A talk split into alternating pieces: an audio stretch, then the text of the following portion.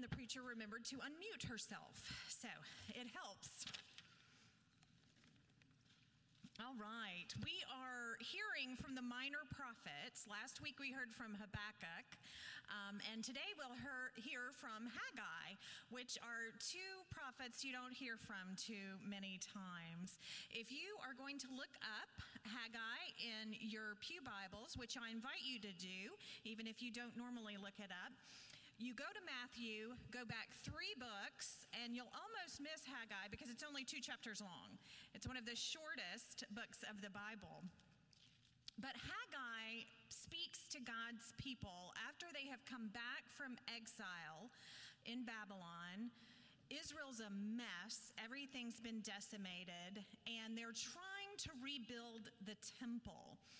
And we'll talk a little bit more about the setting and what happens to them, but they're, just to put it mildly, having a hard time. And the word of the Lord comes to them. Hear now Haggai chapter 1, the second half of verse 15 through chapter 2, verse 9.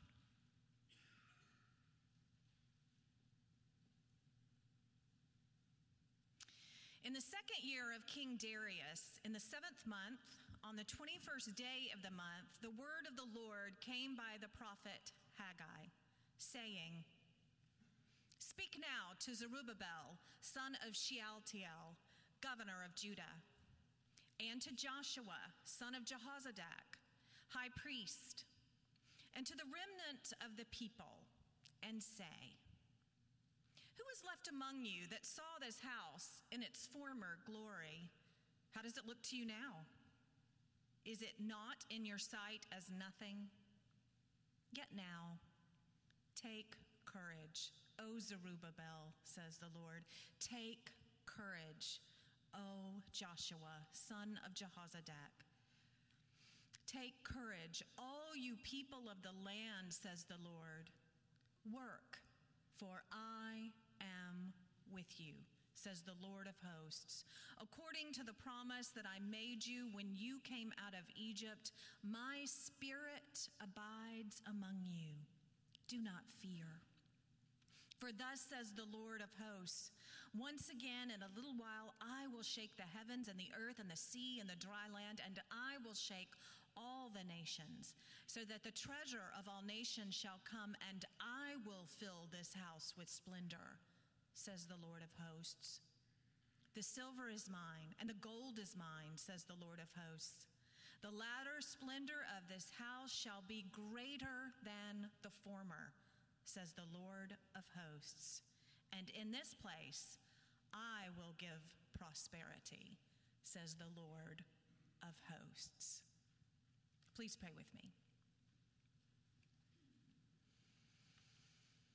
O Lord of hosts, help us to hear a fresh word from your prophet Haggai, who spoke to your people so long ago, and through the power of your Holy Spirit is still speaking to us today. Help us put aside every distraction, anything that would pull our attention away from you, so that we might hear with joy what you would say to us today. Amen. Have you ever gotten exactly what you have longed for and prayed for and wanted for so very long? And then it turns out to be nothing like what you expected. You get accepted to your dream college only to spend the first semester miserable and homesick. Or you finally get that promotion that you've been waiting for, and you find out that the higher salary also comes with a price tag of exponentially higher stress. Or you retire after a long, successful, happy career and then slowly and painfully realize that retirement is boring you half to death. Sometimes when God answers our deepest prayers, we find out that the answer doesn't always match up with our expectations. When the children of God returned to Israel after, after decades of exile in Babylon, their deepest, most longing filled prayer had finally been answered. They were home again, in the promised land where they belonged. Decades of exile in Babylon had broken their hearts and stretched their faith. For Babylon, the war machine of their day, defeating the Israelites, destroying their temple, and decimating Jerusalem wasn't enough. To completely demoralize the people and to try to keep them from rising again, the Babylonians rounded up the best and brightest of Israel their leaders, their scholars, their teachers, their business owners and they forced them into captivity, marching them 1,600 miles to Babylon. Mocked and reviled, pressed into servitude, they had to start from scratch in a land that had robbed them of everything they cherished their ancestral homes, their promised land, and the temple the physical center of their covenant with God, the God of their fathers, Abraham, Isaac, and Jacob. Trapped in Babylon, the people offered their heart rending grief to God over and over and over, with laments like this one in Psalm 37. By the rivers of Babylon, there we sat down and there we wept when we remembered Zion. On the willows, there we hung up our harps. For there our captors asked us for songs, and our tormentors asked us for mirth, saying, Oh, sing us one of your songs of Zion. How could we sing the Lord's song in a foreign land? Oh, if I forget you, Jerusalem, let my right hand wither. For about 70 years, the people kept crying out to God, translating their grief and their sadness and their anger into prayer and worship, offering their deepest longings and pain to the only one who was going to be able to change their situation, the only one who was going to help them home. And then, finally, something changed.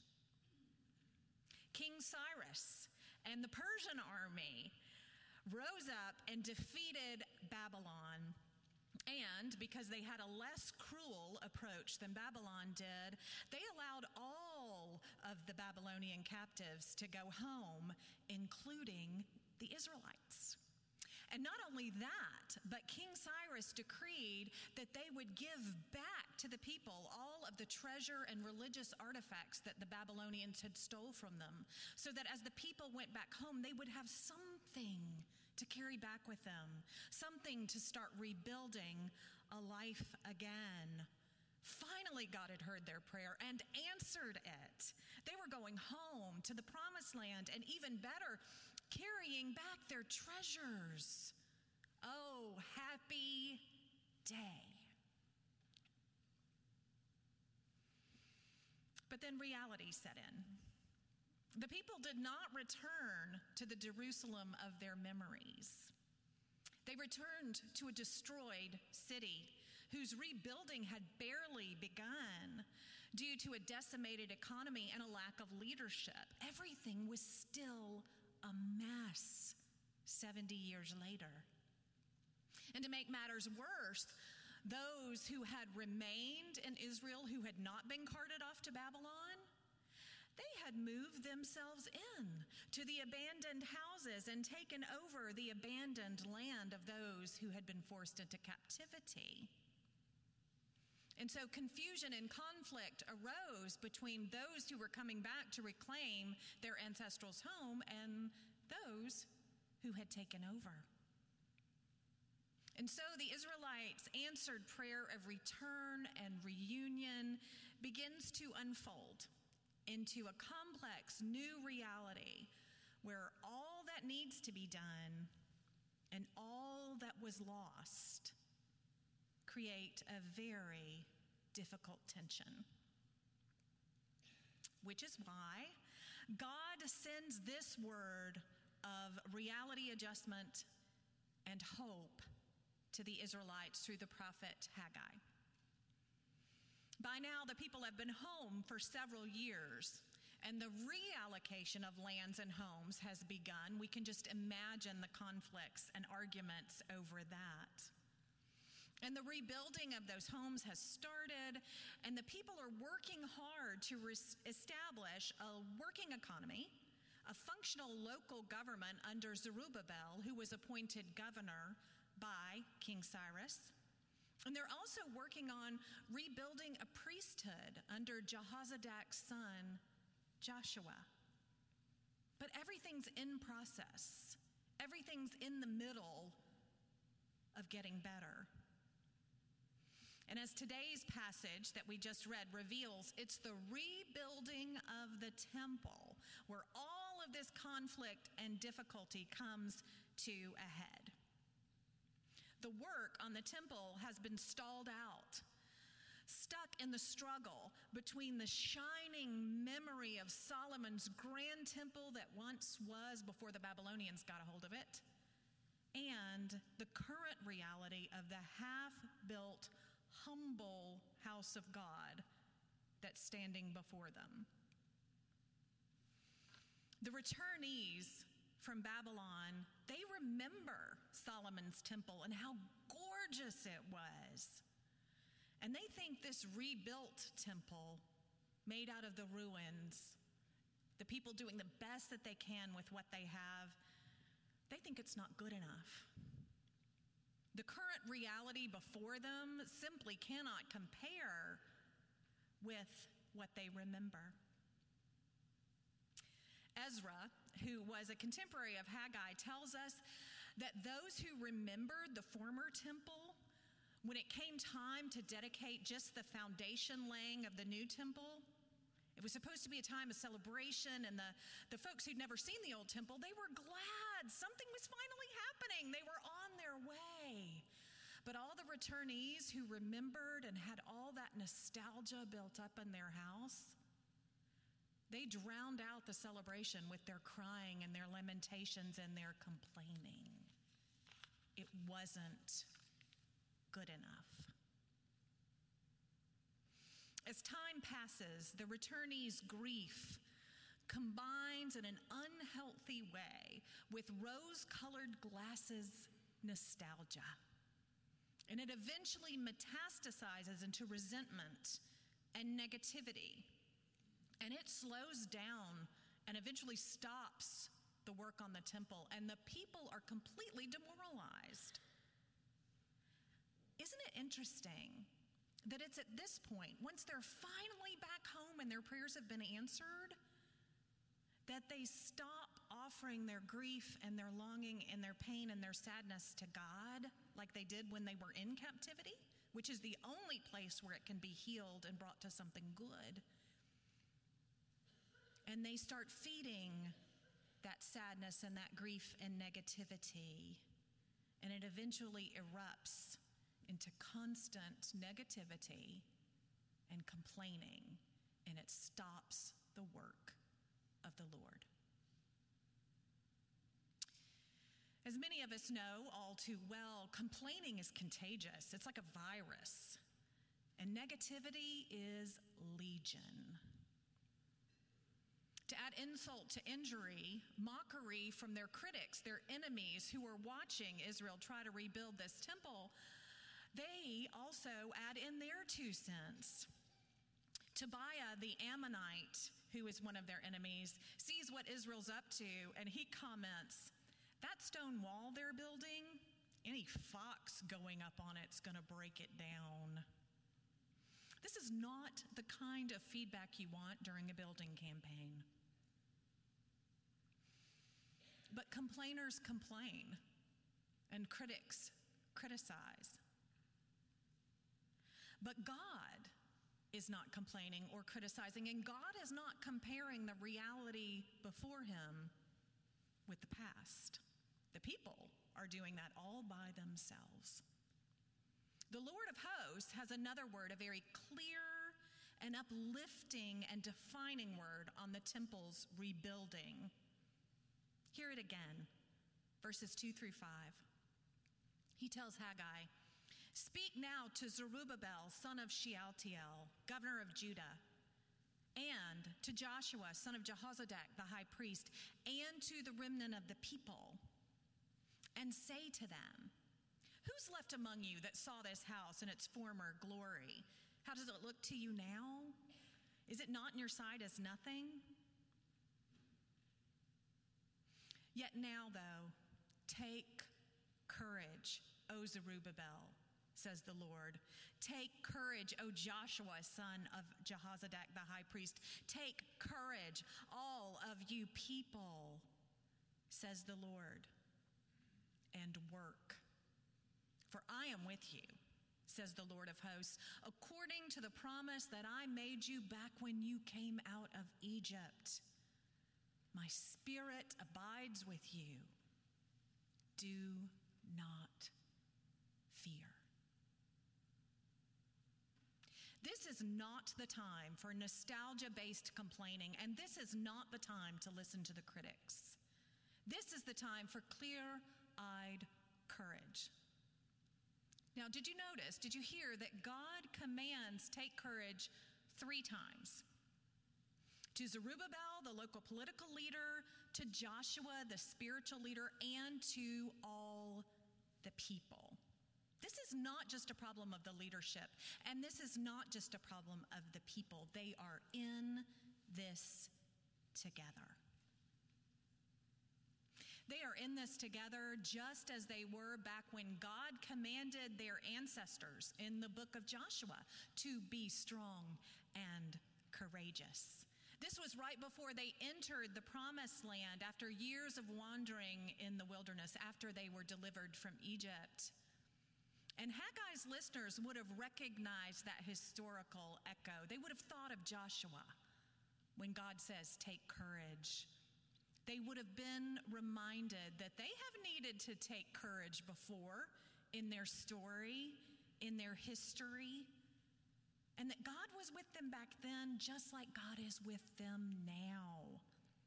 That God is their God and God was their God when there was no temple Back when they wandered in the wilderness and worshiped in a tent called the tabernacle.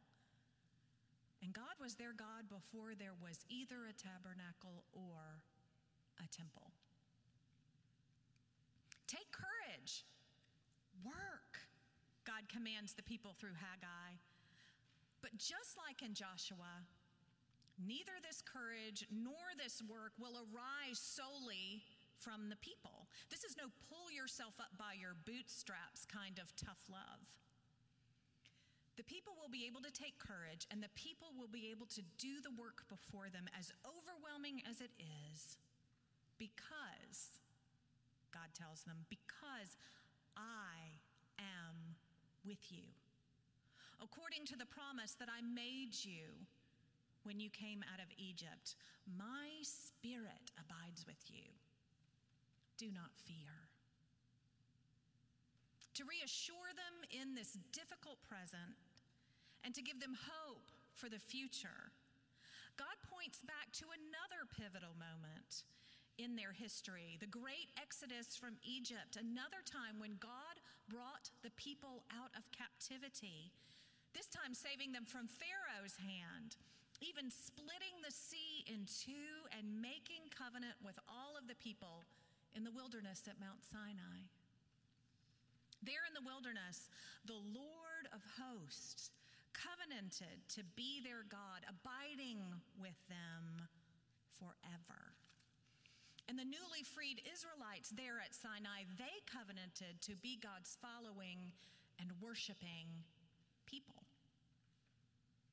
So God's words here in Haggai remind them that God is still in the business of saving. And that covenant that he made still stands. Looking back into history, not with rose colored glasses, not with revisionist nostalgia, but with clear eyed truth.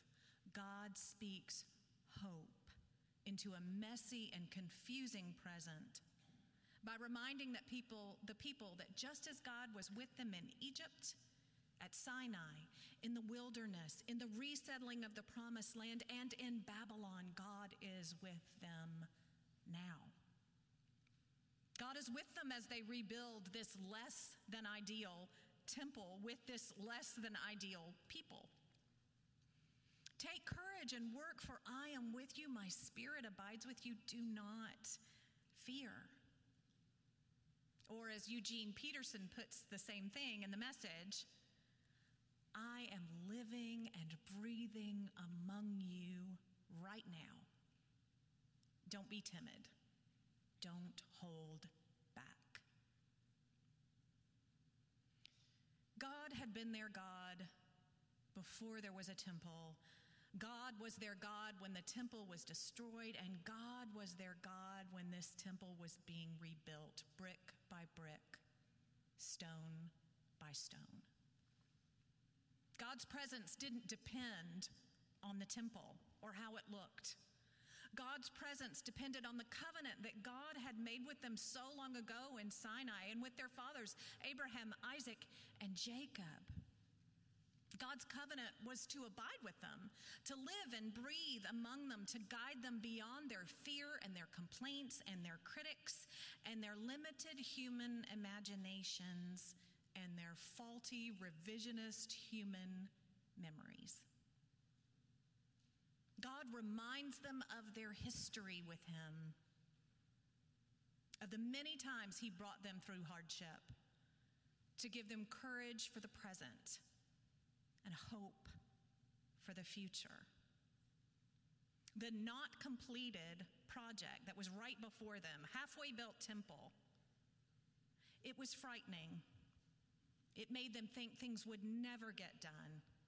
And the more people complained and the more critics criticized, the more fear got a hold of them. But God reminds them I'm in charge of this project, and I will see it through. In verses 6 through 9, God tells them to remind them He's the one in charge. He says, I will shake the nations. I will bring treasure and prosperity to this temple. And it will look different, but I will still be there. And most of all, through this temple, I will bring you shalom. We've heard that word before, shalom. It's usually translated peace, but as so often happens when we translate from a foreign language, it means so much more than one English word. God's shalom means not just peace, but well being and security and wellness and wholeness and restoration, a complete contentedness in God. Centuries later, Jesus came to bring God's shalom to us, to bring salvation in the midst of another confusing and conflicted time course, when Jesus came, it was Rome who was in charge, not Persia, not Babylon. And there was a never ending temple project, a building project that was going on when Jesus came. But Jesus reminded the people that God's presence wasn't limited to the temple. That as valuable as the temple had been and was, its opulence or even its existence was not the central thing. In Jesus Christ, God was right there before them, abiding with them, living and breathing among them. Destroy this temple, and in three days I will raise it up, Jesus told them. But his listeners could not think beyond the categories and the expectations and the structures that they knew.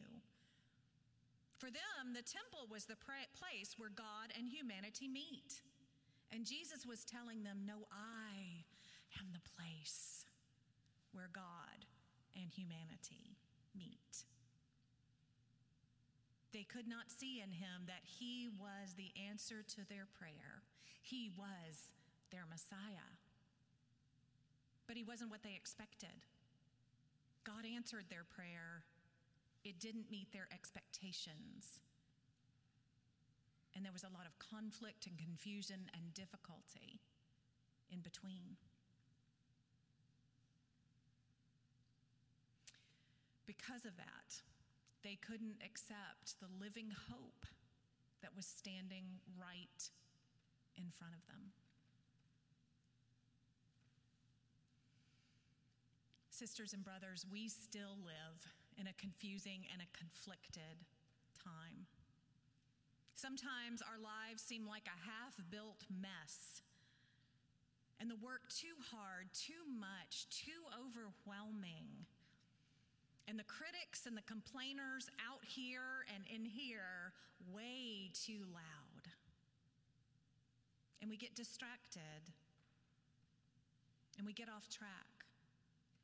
And nostalgia for the good old days gets in our way because we compare the reality of the now with all of its mess and all of its difficulty with some idealized thing back there. Or we compare the reality of what's before us with our expectations, with what we had dreamed up in our head. And it gets in our way from seeing what is. To put it in the words of the great songwriter Billy Joel, the good old days weren't always good, and tomorrow's not as bad as it seems. Not because of any philosophy or any pull yourself up by your bootstraps or any positive thinking, but because God is with us. And He has a bigger vision and He has a plan, and all of this is His project. He will see it completed, He will see us through.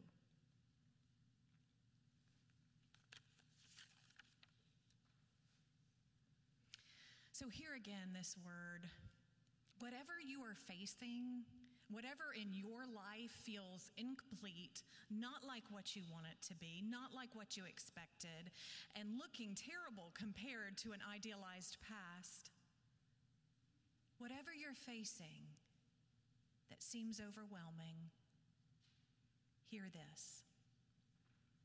Take courage, all of you, and work, for I am with you according to the promise I made you when you came out of Egypt, according to the love I showed you through the life, death, and resurrection of Jesus, my Son, a love that overcomes even death.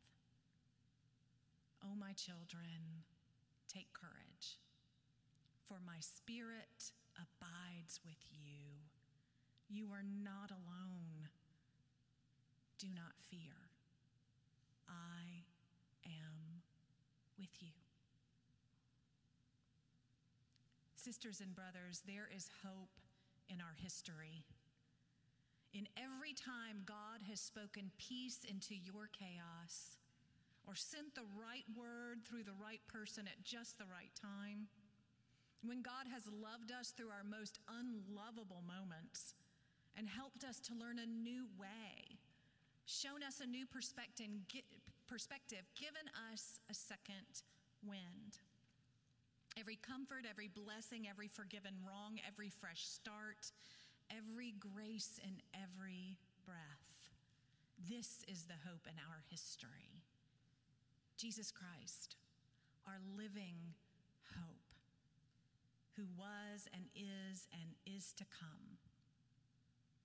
And nothing, not the work before us, not the idealized past behind us, not the unrealistic expectations in our head, not the critics and not the complainers. None of it can separate us from the love of Jesus Christ our Lord. And all of God's people said, Amen. Please pray with me.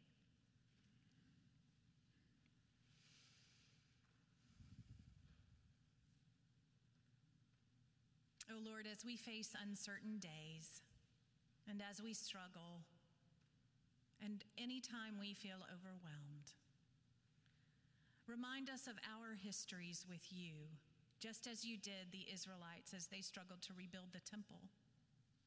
Remind us of all the many times you have saved us, when you have carried us, when you have reached into our chaos and brought out good. Help us to find the hope in our history, the hope that is Jesus Christ, our living hope, who will never leave us nor forsake us. In your name we pray these things. Amen.